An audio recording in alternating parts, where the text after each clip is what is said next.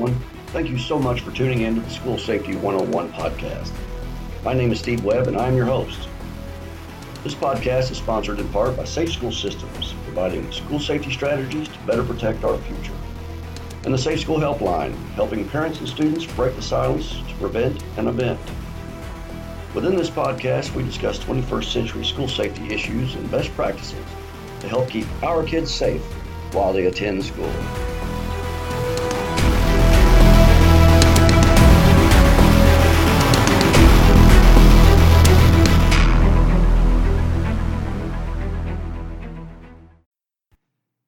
Today, we are going to discuss an article by Carol Warner, where she highlights the top five school safety concerns and ways to address them.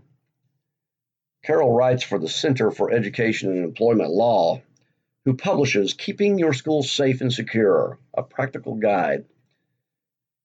They are currently on their 11th edition, and they cover several important areas of school safety, such as bullying, crisis management, dealing with intruders, drugs and alcohol, weapons, and even student searches. This guide also has current court cases that are occurring today that deal with student discipline as well as school safety events, like the new lawsuits that were just filed in the Marshall County shooting event. And we're going to cover that in, in a future episode. But today, this article by Warner cites a survey in 2016 that rated K 12 administrator worries about school safety and security. And it analyzed the top five with the first and most cited worry at 52% of respondents being emergency preparedness. I think this is certainly a common concern among schools as we are not built, nor are we trained to become a secure facility. And we are particularly vulnerable to what I call domestic attacks, domestic meeting by students already in the school since they are supposed to be in the facility. And they do. Students do have certain rights to privacy of their person as their constitutional rights are not necessarily forfeited when they enter the school. And this is upheld time and time again from the Tinker v. Des Moines decision, where According to open sources, the United States Supreme Court ruled 7 to 2 that students do not, and I quote, shed their constitutional rights at the schoolhouse gate. So, what does that mean for us? Put very simply, if we are truly going to be prepared for an emergency, we need to first and foremost learn to identify threats to our environment. And I mean, we need to do this daily. This is not another huge strategic planning session where you you form committees and design teams and task forces, whatever you need to put together some five year plan that may or may not drive decision making. However, however, if done correctly, that is a great first step to uh, gaining stakeholder participation. But what I am talking about is daily exercises to increase situational awareness of not just administrators and security personnel, they are already, already in security mode. I am talking about engaging teachers, students, and families to take time out of their day, take time from their routine to include safety and security decision making as part of their routine. Yes, folks, I am including the kids. Let me tell you why. Here's some research on what kids are experiencing in schools. According to a study by Kahn, McManus, and Harris, one in five high school students report being bullied at school, and one in six report being bullied electronically. Everett and Price found that one in four middle and high school students from around the country report being a victim of violence at or around school. Fear of danger at school and in the community have measurable effects on school attendance, behavior, and grades, found by Bowen and Bowen. Delaney and Black found that children in early elementary school with a history of exposure to violence and or are victims of violence score significantly lower on IQ and reading ability. On average, over 7 points lower on IQ and almost 10 10 points lower in reading achievement.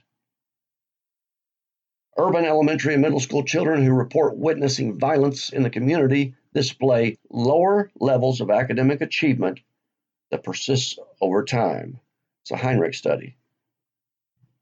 And, and this, this exposure to violence creates stress and anxiety among children, affecting their ability to concentrate and focus on learning. And in some cases, this is related to post traumatic stress disorder, as Everett and Price found, Schwartz and Proctor, and Radner. Folks, teachers, parents, all of us together should be mentors in teaching kids how to be aware of their environment, no matter where they go and no matter who they are with. We should be working with children and their families daily on signs of depression and social issues going on with them. We should be providing a safe and nurturing atmosphere at school so the kids can truly understand what love of one another is. This is building true relationships. This is building trust.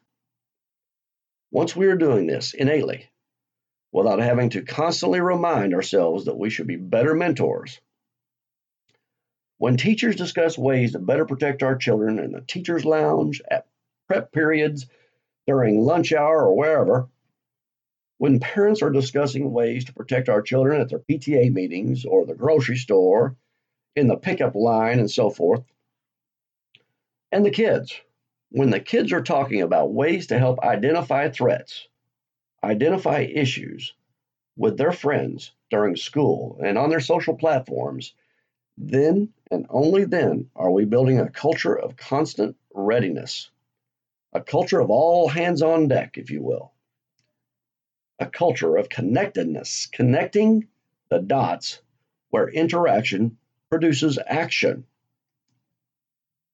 True emergency preparedness is when multiple modes of a system are working together, in sync, in cooperation, to make that overall system more efficient this working in silos, which is very typical in most organizations.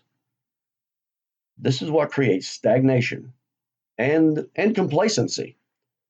This complacency, complacency just happens to be the next most worrisome area to K 12 administrators, according to this article from Warner. Before today, we are about out of time, so we will dive into this culture of complacency in our next episode of School Safety 101. Thank you so much for tuning in. My name is Steve Webb, and you can contact me at www.safeschoolsystems.org.